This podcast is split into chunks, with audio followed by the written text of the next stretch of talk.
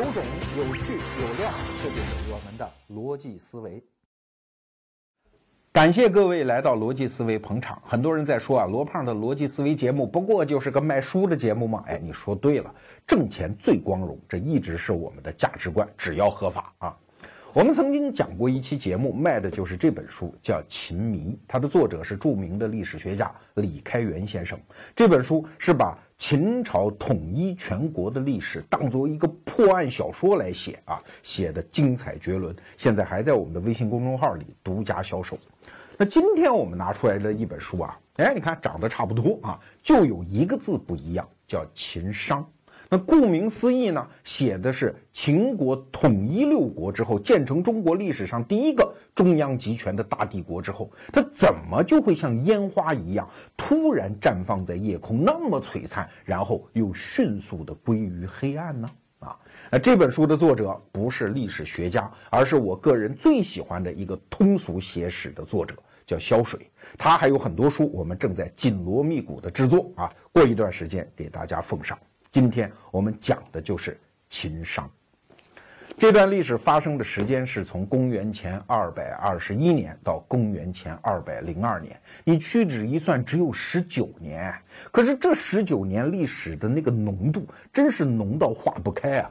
至少有三台戏在同一个舞台上演出。那第一台戏，秦国统一全国啊，然后从生到死。那第二个就是西楚霸王项羽，虽然他没有当上过皇帝，但是在那个短暂的历史瞬间，他也曾经是舞台上当仁不让的主角啊。第三个人当然就是刘邦，后来创立了汉朝。这三个人是轮番崛起，你方唱罢我登场，就有点像我们今天上市公司啊，在同一个市场前后这么短的时间，分别建立了三家公司都上市，都成功。当然后来有两家业绩不好退市了，剩下了一家。站住了脚，所以这一段十九年的历史就有助于我们理解一个人或者一个组织，当他获得了一种空前成功之后，往往都是要巩固这种成功吗？可问题是，为什么有的方案会失败，有的方案会成功啊？所以，让我们回到公元前二百二十一年那个历史场景，第一家上市公司秦帝国。那秦始皇这份事业，它的意义大的吓人呐！你去想想，整个人类历史上完成类似工业的人没几个，一个是亚历山大，第二个古罗马帝国，第三蒙古帝国，第四就是秦帝国啊！这种工业叫什么？叫征服所有的已知地带啊！就除了我不知道的那些蛮夷之地，我没兴趣之外，我有兴趣的全部都裸到自己的家里来啊！就是这样的工业。所以后来什么拿破仑呐、希特勒呀那些事儿，别说没干成，就是干成了，跟刚才我讲的这四位也是没有办法比呀。那秦帝国牛到什么程度？就是比前面我刚才说的那三家，什么蒙古啊、古罗马呀、亚历山大帝国还要牛。牛到什么程度？就是我不必巩固啊，因为你们把一些陌生的地盘打下来，你们就愁哈。这么大的地方，这么陌生的文明和历史，怎么治理呀？啊，治来治去，往往都是一个特别 low 的办法，就是把自己相信的人、儿子呀、功臣呐封到各个地方。所以，往往几代之后，甚至只有一代之后，马上分崩离析。你看，拿破仑把欧洲很多地方打下来，也是这样，把自己的儿子呀、兄弟呀到处分封为王，对吧？那个亚历山大其实干的也是这事儿，把自己的一些大将分封出去。蒙古帝国就更是这样，而唯独秦帝国，他在统一之后，征服了所有的已知世界之后，他想的不是这事儿，为啥呢？因为他觉得没必要巩固。秦国就像一根擀面杖啊，所有的山东六国是已经被他搓揉了一百多年了。虎狼之秦的名号，可是在战国时期，甚至更早的春秋时期就已经成型。所以秦始皇仅仅用了九年就把天下打下来之后，秦国的军事力量是一家独大的。就说白了，整个国家就是一面团儿，我想怎么揉你就怎么揉你。所以，对于创始人秦始皇来讲，好像没有必要巩固什么吧？我实力实在太强大了，可以直接从革命战争时期过渡到建设时期，利用上市公司的这个平台做更大的事业，提供更大的价值。所以，你看他干了什么啊？一旦统一全国之后，马上搞文化建设，什么车同轨、书同文、统一度量衡。那紧接着总要搞一点房地产喽。所以在首都咸阳附近，先搞了一个阿房宫，然后搞了自己的骊山陵墓。你看，从生到死两项大的房地产工程。可是这样的工程伟大，只有咸阳人民能看见。那其他全国人民怎么办呢？也得让他们看点东西啊。于是就修建驰道。什么叫驰道？其实就是当时的高速公路啊。那个路修的真的是非常阔绰啊，五十米宽。一层一层的夯土给它垫实，旁边修上大树，这样的驰道修了多少呢？九条，最长的一条是从咸阳一直修到了今天内蒙古的包头。在那个时代，这个工程实在是太浩大了。那你说有什么用呢？除了让其他国家人民看一看之外，运兵快啊！六国哪家不服？我迅速的秦国的虎狼之师就可以直扑过去，然后干灭你。所以后来驰道在秦末农民战争当中也确实起到了作用。你看陈胜吴广起义之后，用了一两个月时间就打到了咸阳旁边，后来又败了，用一两个月时间又打回了老家啊。所以这个运兵的速度、兵力投送的那个效率大幅度的提升。可是这些工程得需要人啊，那当时动员了多少人呢？首先阿房宫和骊山陵墓工程大概是七十万人，然后呢修驰道。是一百五十万人，然后还有北方防备匈奴啊、修长城啊那些人啊，大概是八十万人。可是要知道，八十万人、一百五十万人和七十万人在工地上忙活，还得有按照当时的水平，至少有五个人为一个人运粮服务。所以总体测算下来，当时至少征发了一千七百万人。这什么概念啊？当时秦国全国的人口大概是四千万人。我们就打算一半男一半女，两千万男丁被征发了一千七百万人啊，就是这样一个动员的深度。那你说这个动员他怎么有这个本事呢？哎，你看，这就是秦国人那一整套制度带来的好处。以前我们讲商鞅变法的时候，都给大家大致交代过啊，他对民间的那个控制啊，已经到了直抵个人的程度。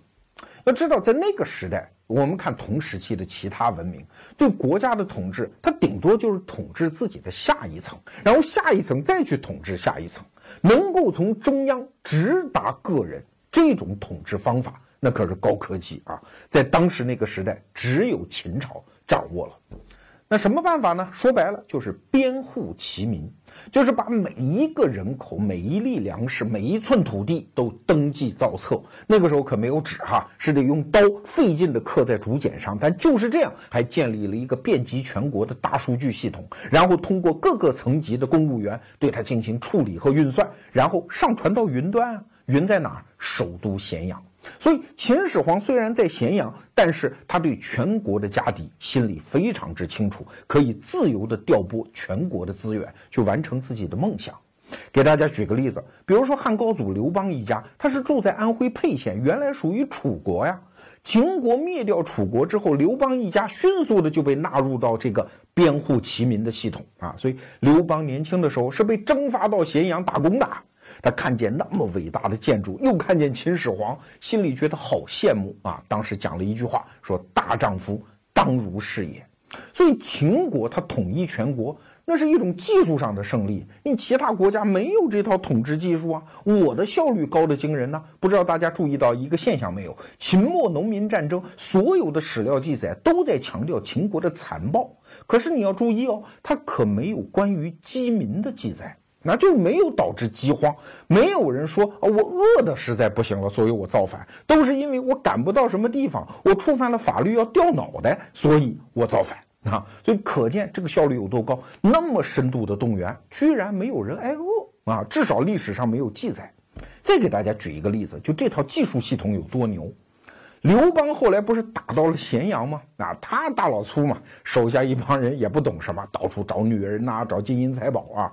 只有一个明白人，这个人就是原来秦朝的底层公务员，就是著名的萧何，月下追韩信那位啊。他当时作为一个公务员，是知道这一套技术系统的厉害，所以他一进咸阳之后，不去找女人，不去找金银财宝，他一头钻进了丞相府，把当时那个云服务器里面的所有只要刻在竹简上的东西全部接管，什么律令啊、图文呐、版籍呀，就这些东西全部接管。所以实际上后来讲，刘邦之所以打得过项羽，跟萧何这个动作是密切相关的。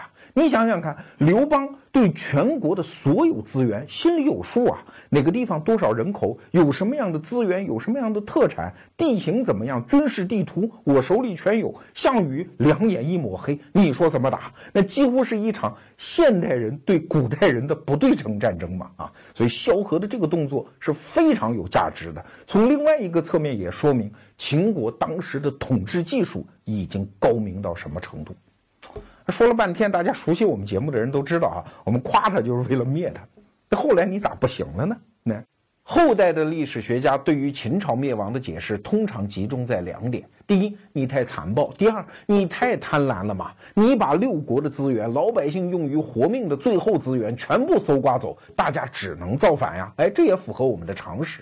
所以你看，著名的《阿房宫赋》里面就写道：“嗟夫！一人之心，千万人之心也。秦爱分奢，人亦念其家呀，奈何取之尽锱铢，用之如泥沙嘞？”当然这是后世儒生的理解。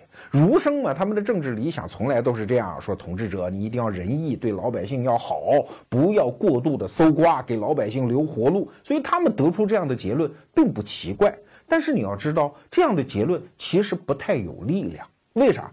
因为秦在统一全国之前，那个战争的烈度是多大？那个在秦国本土的动员深度其实要更大呀。比如说，跟赵国打长平之战的时候，一次坑杀了人赵国四十万人。可是你知道，秦国也是内伤哎啊，伤人八百，自损一千。他把河东所有的十五岁以上的男子全部征发到战场上去。可是也没看见有陈胜吴广啊？为什么在统一全国之后，大规模的战争已经消失之后，即使搞了很多房地产工程，但是却引发了陈胜吴广的大泽乡起义嘞？你不觉得这当中还有一层逻辑需要解释吗？哎，这就是我们今天试图要做的，给大家一个解释。那秦帝国是怎么死的？他不是因为贪婪死的，他是因为太大而死的。啊，说白了就回到了那个著名的王熙凤难题，叫“大有大的难处”啊，这是《红楼梦》里面的著名的句子啊，“大有大的难处”。因为你统一六国之后，就相当于今天一个公司上市，可是你上市的过程可是造概念造出来的哦，你是并购了大量的其他公司，然后哎被证监会同意 IPO 了哈。你对待那些被并购的公司，你是用什么样的方法？秦国对自己的制度是有充分自信的，因为在秦国总部已经试点成功了，为什么不可以推广全国呢？事实证明，它就是最有效率的一套制度吗？原来你们被并购的那些分公司的总经理，你们搞的那一套，事实证明不灵嘛，所以你们一边去，我把官员直接从总部派到各地，派到各个分公司去当总经理，所以这就是历史上的郡县制啊，然后再把总部试验成功的那些制度。再推行下去，相当于总部有一个强大的人力资源部，把什么 KPI 考核呀、什么薪酬制度啊推广到其他分公司。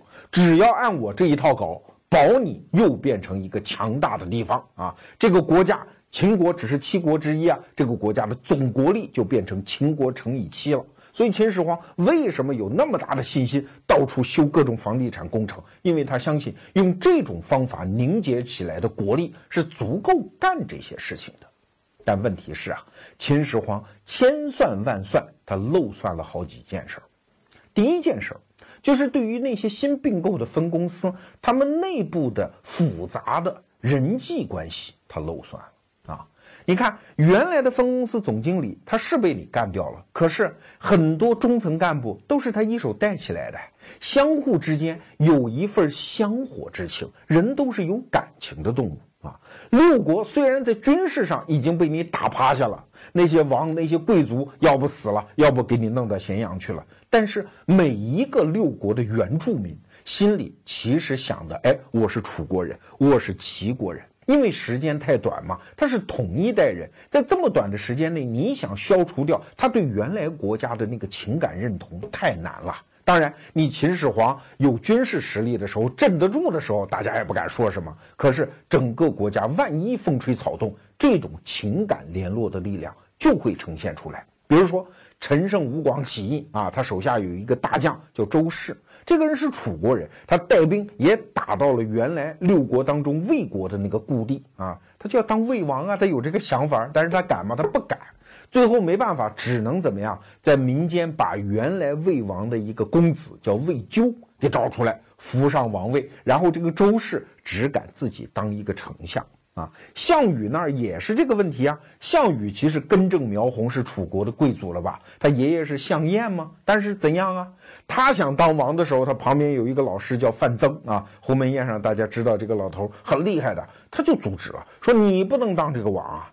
你得把原来楚王的那个嫡系子孙给找出来，找来找去找出来个谁呢？是楚怀王的孙子，叫熊心啊。楚王家族姓熊，这个熊心这个毛孩子在干嘛呢？在农村里放羊呢啊，就这么一放羊的小孩。那个时候也没有亲子鉴定，到底是不是楚怀王的嫡系子孙，其实也不知道。但是没办法呀，人家熊家。才是楚国正根儿的王。你项羽要想在楚国动员民力，你还真缺不了这杆大旗啊！尤其是楚怀王，楚怀王大家知道啊，就是屈原老觉得很哀怨的那个王啊，不要去秦国呀，我对你很忠诚啊，你怎么看不起我？写《离骚》就是跟这个楚怀王讲的。后来这个楚怀王后来到秦国，后来没让他回来，所以楚怀王是秦楚仇恨的一个重要的。标志性人物，所以把他的孙子扶上台，项羽的军事力量才有了一些正当性啊！所以你看，这个情感力量很重要。秦始皇这股力量，他没有办法把它干掉。而更要命的是，秦国亲手在这个自己新组建的系统当中培养了自己的掘墓人，谁呀？就是那些基层的公务员。因为你想，秦国总部派人来当县官、当分公司的总经理，你只能派一个人喽，你总不能连中层干部也派吧？那这些人怎么产生？一定是在当地产生，而且是当地的那些世家大族，他们有威望、有号召力，还有一些文化和行政经验，你只能靠他们。可是这些人心里想：我这个仕途上面有天花板的，我不是秦国人，我又升不上去啊！而且我的情感认同又是针对当地，而不是那个千里之外的咸阳。所以一旦当地豪强崛起的时候，哎，这个就是陈胜吴广之后的一个全国性的普遍现象，就是底层的公务员配合造反的豪强杀秦国派来的县官啊，比如说。刘邦手下那个著名的丞相萧何，就是刘邦老家沛县的底层公务员啊。还有继任汉朝丞相的那个曹参，有一句成语不叫“萧规曹随”吗？哎，这两个人都是沛县的底层公务员，结果都去帮刘邦去造人家秦国的反。这是秦始皇亲手放出来的一个魔鬼，当地认同仍然强于全国性的认同。那秦始皇漏算的第二点呢，是没搞明白原来六国的那些贵族啊、王族的真正作用。表面上他们很无能，因为他们发明不了一套制度跟你秦国竞争。可是很多他们当地的那些问题是他们在处理啊，而且是长久以来积累了一套低成本的处理方法呀。比如说。赵国和燕国虽然打仗打不过你秦国，可是北方匈奴的边患可是他们死死的扛住的哟啊！比如说赵国的著名的赵武灵王胡服骑射，哎，就是为了防备匈奴啊。现在整个国家机器被你秦国接管了，哎，你来啊！原来我处理的问题你来处理呀？你想，原来赵国的那些北方边境的当地的老百姓还是官员对付匈奴，那是有一整套办法的。好，现在官员没了，赵国的那些贵族也没了，你来处理啊？你处理不了，你没有相关的知识，你只好用笨办法、蛮力气。所以你看，秦国原来在灭六国的时候，有两支重要的军事力量，一个是王翦、王奔父子，一个是蒙武、蒙恬父子。现在怎么办？你只好把他们和他们的直属部队。一直派到北方去抵抗匈奴，而且加上修长城，长城本质上也是为了防范匈奴，对吧？一共加起来八十万人，这可都是秦国的主力军哦。再看南边，楚国原来跟南方的什么百越啊、南蛮作战啊，他也有一套低成本的方法。你作为一个外来人，秦国人，现在归你处理了，你处理看看。所以秦国人只好再用蛮办法，派了五十万大军南征。北边八十万，南边五十万，加起来可就是一百三十万的主力部队远在边关啊！那请问你内地的城防有什么力量来承担呢？怎么看得住那蠢蠢欲动的六国呢？当然，秦始皇也有自己的算计啊！他把六国原来府库里的武器全部运到了咸阳，化成了铁水，铸成了十二个金人啊，就铁人啊！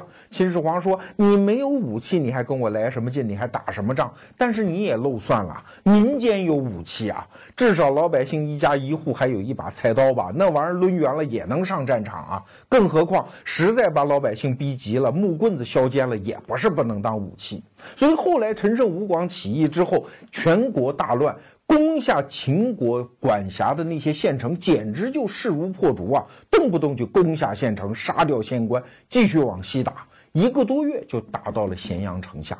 所以你想，他内地已经空虚到什么程度？我们复盘的时候，清晰的能够看到这个规律，就是当你原来那么大的军事力量，你用高成本去处理原来本地化的问题的时候。你的成本你负担不了嘛？这也是我们讲为什么秦国是死于大有大的难处啊，这是第二个原因。那秦始皇漏算的第三点是你原来的那套制度，你觉得很好，很有自信，可是，一旦在全国推广，它能不能起到原来的作用？这可不一定啊。物理学上有一个常识，就是一个系统之内，一个参数如果大到一定程度的话。这个系统会崩溃的。秦始皇熟悉的那套制度，原来仅仅在秦国这个小地方运行，它有效。比如说，你征发一个民夫到边关戍守，在秦国那么个小地方，从老家走到边关，三天可能就够了。可是，当你把这套制度推广到全国的时候，会出问题的。比如说，陈胜吴广为什么造反呀？因为他们是安徽的农民吗？你把它征发到北京，当时的渔阳，那要走多远的距离呀？啊，那要走多少天？这当中的不确定性就被充分的放大。可是你原来的法律制度没有改，你一直规定谁失期就当斩，就是按照规定的日子你没走到，我就杀你的头。按说这只是一个吓唬你的法律，可是当他面对这么大的不确定性，几乎人人都要被你杀，所以陈胜吴广只好揭竿而起。你看，这就是制度没有根据它的管制的市场的规模随时变化而产生的一个结果。而这样的事情可不是一个孤立啊！刘邦为什么要造反啊？他是亭长吗？底层公务员吗？带领一帮征发的民夫向边关走，没走到也是。啊，失期当斩，那怎么办？只好大家逃亡。刘邦说：“你们都去吧，我一人顶着这个雷。”大家说：“我们也不走，我们也没地儿去，跟你一起当强盗吧。”于是，在芒砀山落草为寇，然后才有汉高祖斩白蛇起义。这后面这一大套故事，这些人是因为你制度的僵化而走到你对立面的。所以后来很多史学家批评秦朝残暴，其实哪里是残暴，它就是制度不能与时俱进的一个结果。其实回到原来秦国那个小地盘里看，他有些制度还挺人性化的。你比如说，他征发民夫，往往是从二十三岁开始。按照当时人的观念啊，二十岁男子成丁，就是成为可以为国家负担义务的人。哎，但是为什么二十岁成丁，二十三岁才征发他呢？因为当时有一个观念叫“三年之耕而有一年之蓄”，什么意思啊？就是一个男子耕作三年，哎，存的余粮。可以多吃一年，所以你看啊，二十岁你成丁，你自己种粮食啊，你攒粮食，攒到二十三岁的时候，你看你已经有一年的余粮，哎，这个时候你为国家服务，你看他考虑的挺周到呀。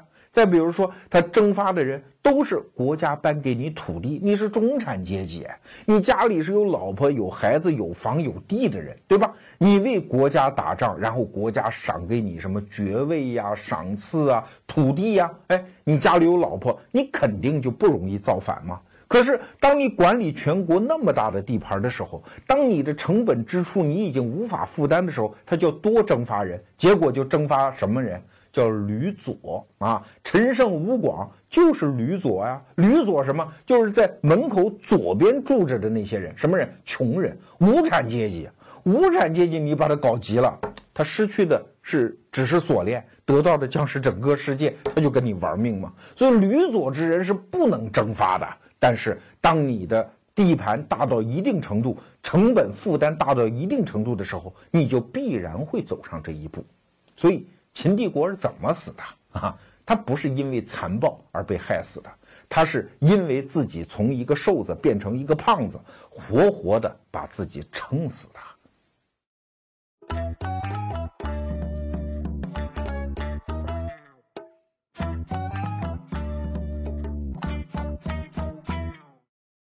除了大家现在看到的逻辑思维视频，我们还有一个微信公众号，在那儿我是一个著名的每天坚持六十秒的胖子。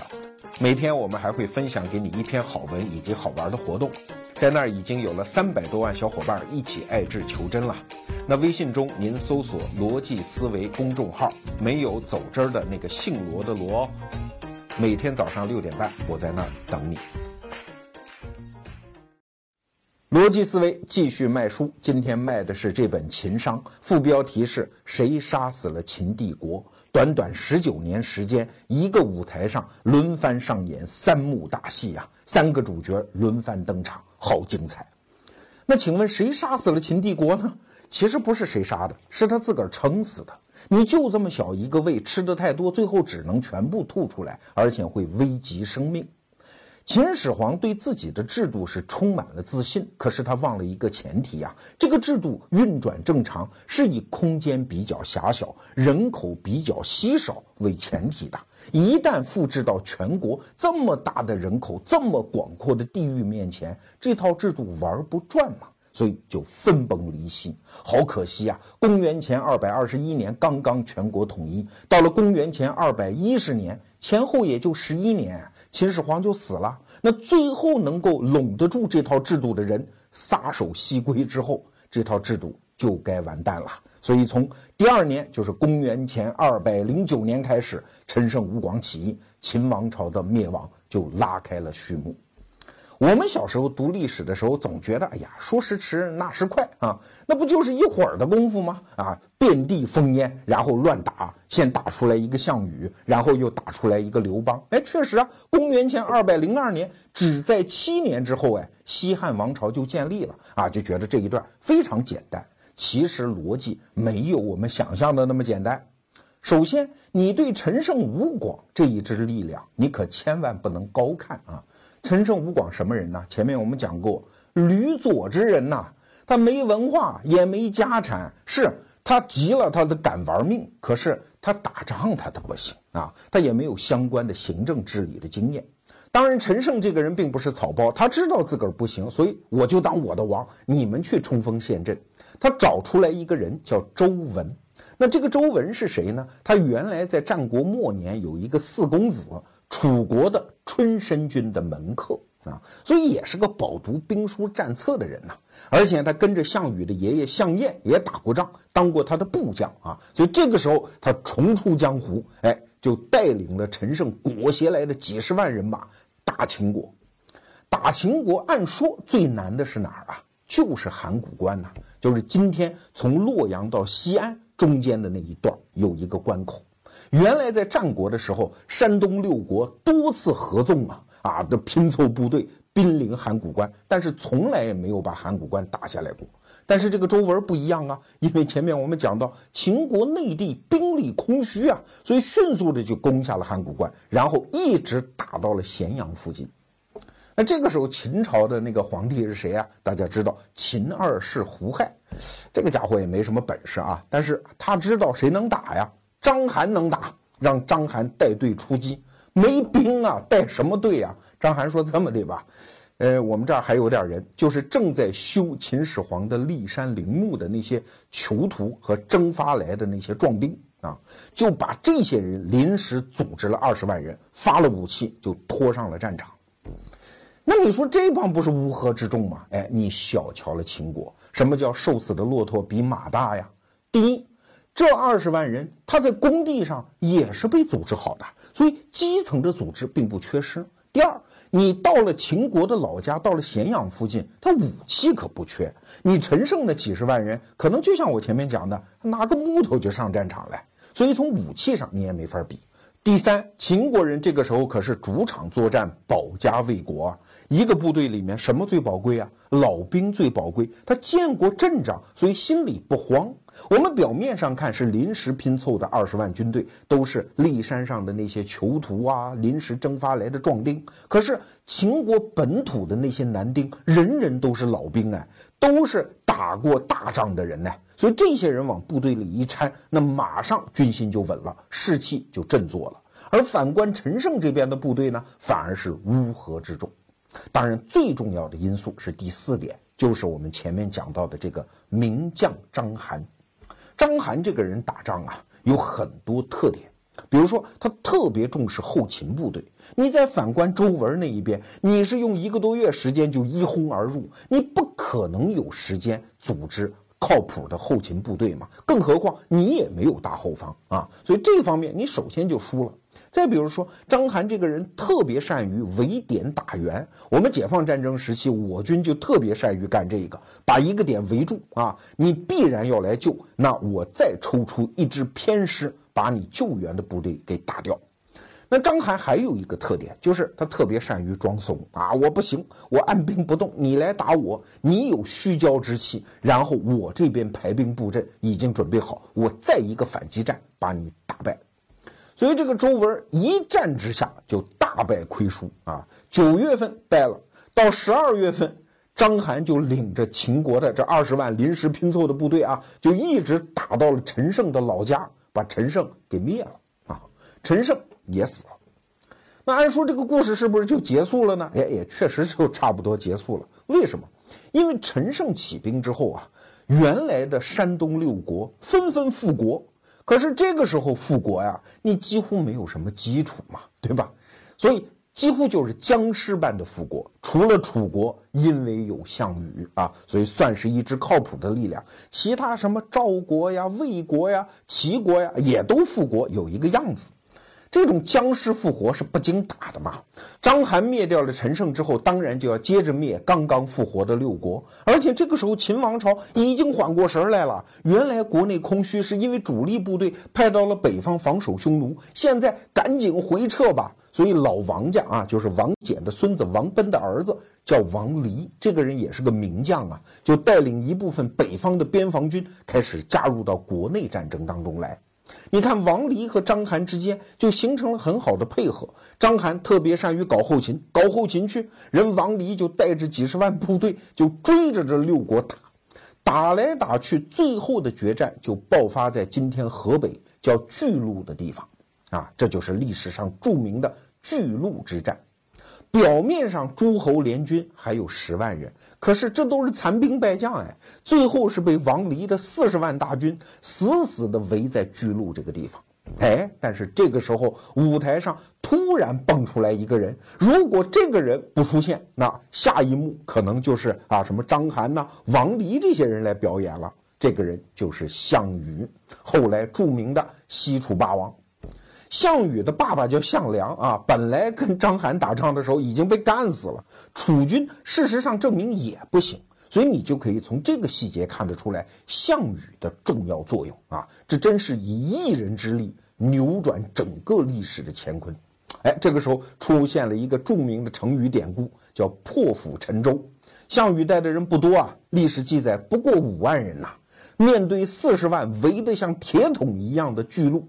就是秦军的包围大阵啊！这五万人冲杀上去，居然把王离给打败了啊！而且紧接着是乘胜追击，又遇到了章邯。章邯手里还有二十万人，就是刚才我们说的拼凑出来的那二十万刑徒啊、壮丁啊那些人。章邯一看大势已去，算了吧，投降了啊！这就是历史的戏剧性所在啊！原来那个总体的优势是牢牢掌握在秦王朝手里的，可是就因为巨鹿之战，这局部一败，结果满盘皆输，秦王朝算是把家底儿都给赔进去了，再也没有后备力量了。可能你还记得哈，前面我们讲过，秦军还有一部分主力五十万人不是南征去了吗？这帮人为什么不回来救驾呀？啊，回不来了吗？路途太遥远了吗？所以后来这帮人干脆在南边就割据称王，建立了一个叫南越国啊，不再掺和你中原的事情了。所以秦朝的皇帝在咸阳就剩下一个孤家寡人，这是第三任皇帝，叫子婴。所以。推翻这最后一张多米诺骨牌的人就成了刘邦啊！刘邦没有实力，参加不了巨鹿大战，但是他可以大摇大摆、轻轻松松的从南边进入了关中啊！正好子婴一看大势已去，出城投降，所以秦朝至此灭亡。当然，刘邦这个时候不行了。后来的故事我们都知道啊，鸿门宴，项羽就过来了，说一边儿去，你先进来你就伟大，哪有那个事儿？滚！然后。整个天下就落到了项羽手里啊，他成了舞台上的主角。那请问项羽怎么管理这个上市后的公司嘞？啊，这就得说到项羽这个人的性格。项羽这个人呢，其实就是一个性情少年，小时候不好好读书啊，后来你说学武吧，学武也不好好学，那就问他你要学啥呢？他说我要学为万人敌啊，就是吹牛逼的这么一个主。但是他们家是有血统的。前面我们讲，他爷爷叫项燕，他爹叫项梁，这都是楚国的贵族，带兵打仗的。楚国跟秦国那是多少年的国仇家恨啊！所以项羽从小就知道，我爷爷是被秦国人给弄死的。后来他又知道，我爹也是被秦国人弄死的。我们楚国就是被秦国灭掉的。作为一个性情少年，他对秦国是充满了仇恨。在历史上，我们看到项羽处理秦国。他有一种非常微妙的心态，表面上看全是仇恨，可是你把所有的事儿连起来看，你会发现除了仇恨，还有一种巨大的恐惧，啊，你看大概是这么几件事儿。第一件事儿，前面我们讲张邯不是带着二十万人向他投降了吗？啊，哎，挺好，投降了，我拿你们也没办法，这么的吧，全给埋了吧，生就把这二十万人直接给坑杀啊。这二十万人什么人啊？我们前面讲过，是囚徒和民工，哎，是从山东六国征发来的那些人，他们并不是土生土长的秦国人。所以你项羽为什么要用这么残暴的手段去对待他呢？你甚至你搞个甄别好不好？你把秦国人坑杀掉，我还能理解一点。你可能又会抬杠哈，说原来秦国不是把赵国的降卒四十万在长平之战之后也坑杀掉了吗？这叫一报还一报，这么谈问题就叫抬杠啊！因为秦国当时这么干，虽然手段很残暴，但是和他的战略目的是匹配的呀。他一定要把当时他的一个强敌赵国的国力给干下去，所以这么干可以理解。你项羽为什么要这么干呢？啊，这是一个不可理解的地方。第二个不可理解的地方是。子婴的下场，子婴是谁呀？就是秦朝的第三任君主。你看，始皇帝、二世皇帝胡亥，第三任就是这个子婴。子婴不是秦始皇的孩子哈，秦始皇的儿子让那个胡亥已经全部杀光了。这个子婴啊，其实是一个非常贤能的人。当年胡亥杀他的兄弟的时候，他就老跑出来阻拦。后来他继位之后，他是被赵高扶上位的，他觉得赵高不是个好东西，马上就想办法。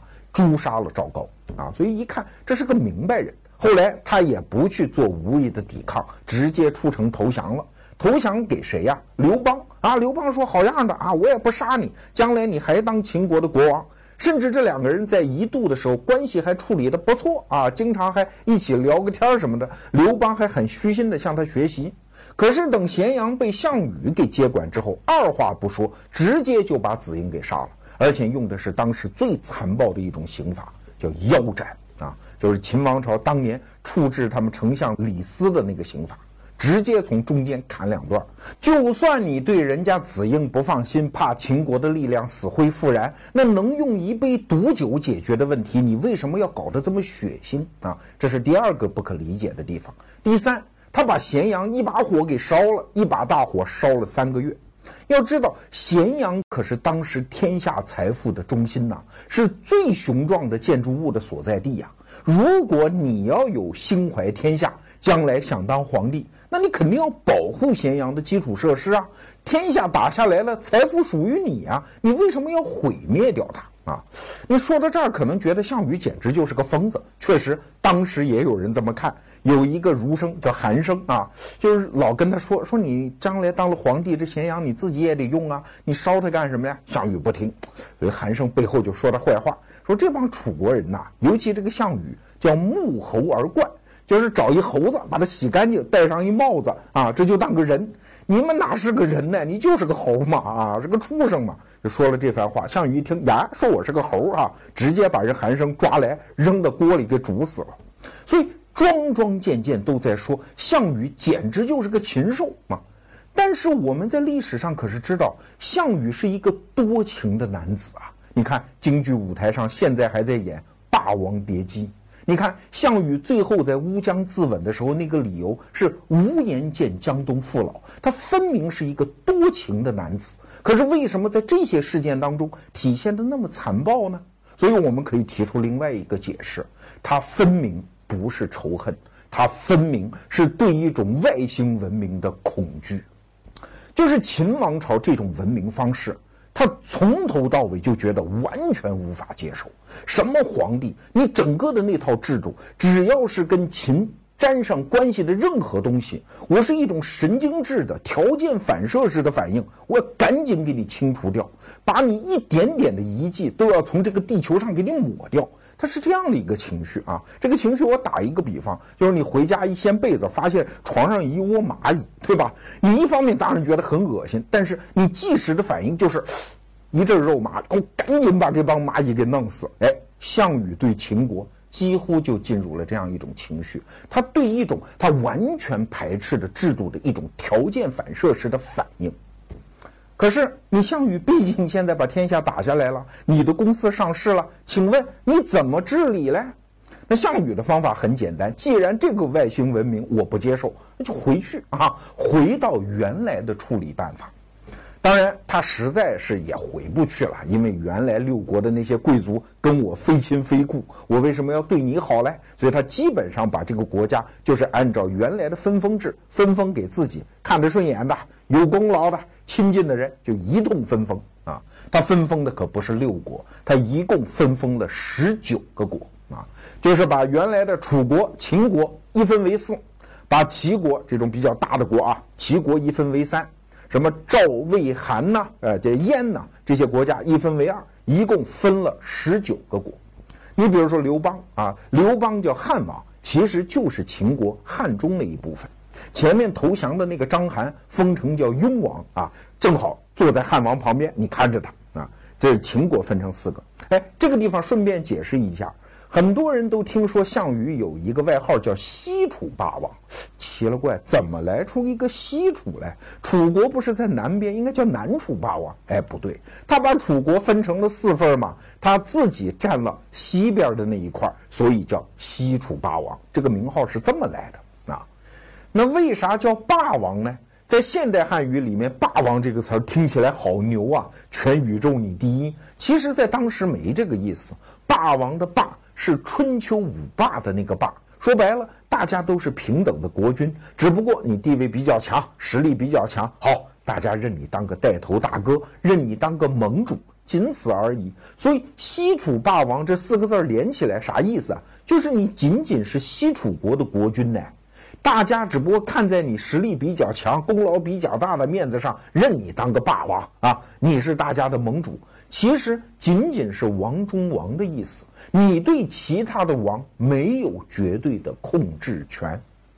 那请问这一套制度设计出来，它对谁有好处啊？你会发现对谁都没好处。对其他十八个国君来说，天下秩序没有人维护，所以打成一团，所有的人都乌眼青。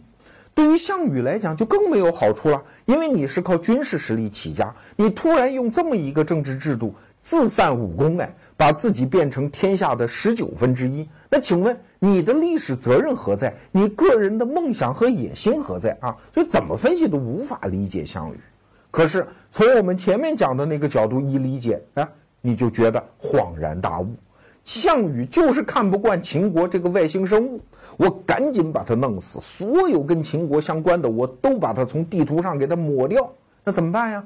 接着回到原来的田园牧歌生活吗？就是东周列国多好，大家各过各的日子，谁也别招谁。虽然平时打点小架啊，但是不至于把秦国这样的外星物种给招来啊。就回到那样就挺好啊，公主和王子从此就能过上幸福的生活。他就是要回到那个事实上已经死亡的政治制度里面去，就是分封制。他觉得在那个制度里，我可以盖上大棉被，安然入睡。整个世界就安宁了，哪有那个好事儿哦？转瞬之间，西楚霸王制度就崩溃掉了，这家上市公司立即又退市了。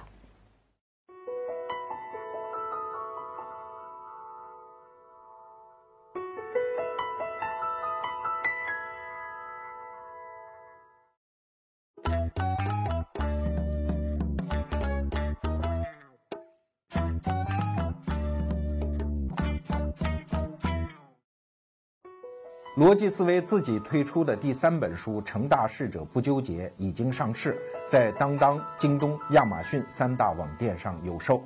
感谢大家捧场。刚才这一聊就是四十多分钟，我们今天节目的时间已经不够了。可是第三幕的主人公刘邦还没怎么出场嘞。哎，刘邦和他的西汉帝国的崛起的故事，我们以后再跟大家聊。最后这点时间，我想发一点感慨。刘邦这个人呢，在历史上给大家留的印象就是个流氓嘛。呃，说的好听一点，是一个投机主义者。他没有什么理想啊，而且经常搞那种流氓嘴脸。比如说最著名的那个故事，就是项羽抓住他的爹，说：“你再不投降，我把你爹给煮了，做成肉羹啊。”刘邦说：“哎，那给我也搞一口来，能不能分我一杯羹来？”这个著名的故事就说明这个人太没有节操啊，节操掉了一地。可是我们反观这种投机主义、这种流氓嘴脸的反面是什么？哎，就是这段历史当中的两个大失败者啊，秦始皇和项羽啊，这两个人都是响当当的理想主义者啊。你看，秦始皇是有强大的制度自信啊，我就是要把秦国这套制度。推广到全国啊！先是我是始皇帝，然后二世、三世，帝万世而为君。你看理想主义者吧。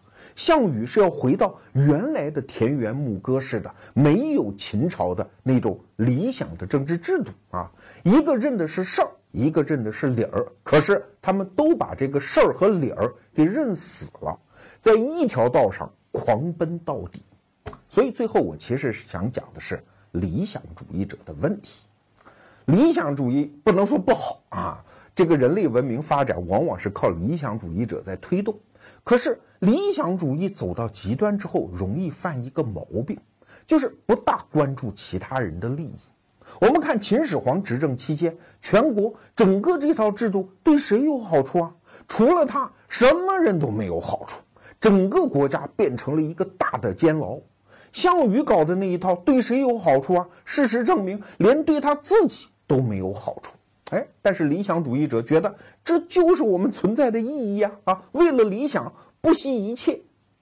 可是问题在于啊，当你不去关注他人利益，你的巨大的事业里面没有他人利益的共荣空间的时候，你这个事业本身是很难持续的啊。理想主义有的时候它会堕落为一种叫剥夺他人利益的借口。给大家举一个我现实当中的例子哈，逻辑思维现在在卖书嘛，也在做书嘛。有一次我就跟一个出版界的朋友在聊这个事儿，我说很多外国翻译过来的作品，书本身很精彩，可是那个翻译实在是太烂了啊！你们为什么不多出一点翻译费嘞？啊，你知道现在翻译英文著作的翻译费通常的标准是多少吗？一千字八十块钱。啊，就是这么个水准，你怎么可能顾得到漂亮的翻译嘞？啊，可是你知道那个出版人怎么回答我的？说他们做的是学问，他们为的是理想，他们不图金钱的。我当时就是隔着桌子啊，我就差点呸出来了。凭什么人家为了理想就可以不图金钱嘞？你拿理想去忽悠别人，然后自己挣钱，你不觉得这是一种最卑劣的理想主义者吗？我们再来看刘邦的那个流氓和投机嘴脸啊，虽然他又劣迹斑斑，但是他的帐下那么多人，他的利益都被照顾到了。嗯，我们看刘邦手下的那些人啊，他没有什么理想主义者。比如说萧何，他原来就是个底层公务员，底层公务员想的就往上爬嘛，一直当到丞相，没错，给你。像韩信，野心家呀，啊，他打到齐国的时候，当时觉得自己兵强马壮了，就给刘邦上书，哎。我是不是当个齐王啊？啊，以稳定这一边的这个局势啊，要当假王。假这个字儿就是呃暂时暂代的意思吧。刘邦说什么暂时暂代？要当就当真王，大丈夫要当就当真王。刘邦心里清楚啊，我没了韩信，我根本就拿不下这个天下，所以该给利益的时候。敢于给，当然后来把韩信干掉那是另外一段故事啊。再比如说像樊哙这种人，他就是个杀狗的啊，他在他眼里杀狗和杀人也没什么区别，就是为了喝酒、吃肉、搞女人。哎，这样的人我也可以满足你。所以你看，刘邦他的投机主义，他不是一个自我利益的投机主义，他是一个讲哥们义气、讲大家一起大秤分金、大块吃肉的投机主义啊。把朋友搞得多多的，才把敌人搞得少少的。他从年轻的时候就暴露出这样的一个潜质。比如说，他有一个朋友叫夏侯婴啊，这个人跟他一起玩嘛，玩的挺好。有一次刘邦失手就把他给打伤了，后来就有人把他告发到法庭啊，按说他就应该被判罪。结果他那个朋友夏侯婴说没打我，他没打我，他从来没打过我啊。你看他哥们义气能够处理到这种份上，把人打伤了，人家都不承认。所以他是用充分的利益安排构建了一个利益共同体。汉帝国是这么出来的，他不是用理想主义忽悠别人出来的。说到这儿，有的朋友可能会反问了：你罗胖今天到底啥意思啊？难道是想说服我们放弃理想主义吗？跟着刘邦那个臭流氓学，跟着你罗胖搞那种充满铜臭气味的投机主义吗？哎，没有这个意思啊，我只是想帮大家清理一下理想。和现实利益之间的关系，这种关系大概有两种方式，一种是善意的方式，就是我有我的理想，你有你的理想，我们互相尊重。如果我想把你的理想纳入到我的理想体系当中来，可以，请用利益来说话，请用利益的方式尊重他人。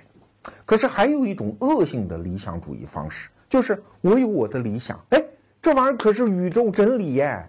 我的理想就应该是你的理想哎！你看，我为我的理想已经牺牲到这个程度了，你也应该不要钱啊！你也应该放弃利益，纳入到我的理想当中来啊！你看，我喜欢小狗狗，好可爱，你就不能吃狗肉了，对吧？我恨日本人，你凭什么还开日本车？我是一个环保主义者，你开空调就是个罪过。哎，请问用这样的理想绑架他人，他可能产生好的结果吗？啊？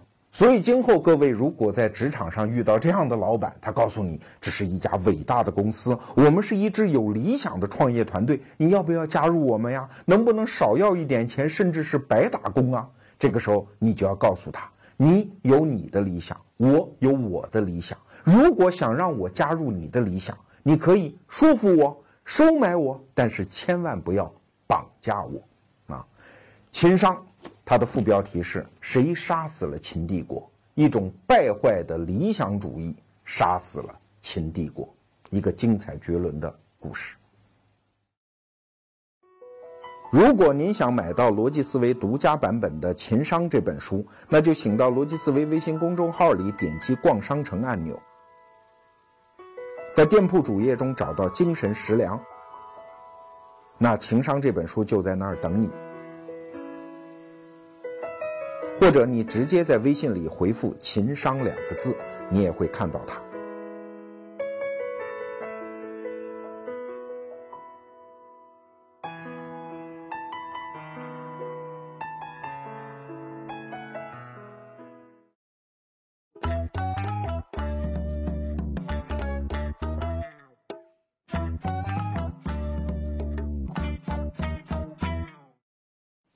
逻辑思维的投稿大门一直向大家打开。如果您平时有关于节目的成型想法，欢迎您将您的策划和材料的提纲通过有道云笔记的平台分享给我们。有道云笔记是逻辑思维刚创生的时候就第一个支持我们的公司，老朋友还是最靠谱啊。那分享的方式呢非常简单，首先你要把想法写成一篇有道云笔记，点击分享按钮。输入逻辑思维的有道云笔记账号，我们就会立刻收到。如果您能成为我们节目的策划人，您不仅可以拿到稿费，还可以成为数百万观众心目中的大名人呐！分享知识，自由联合，随时开始你的有道之旅。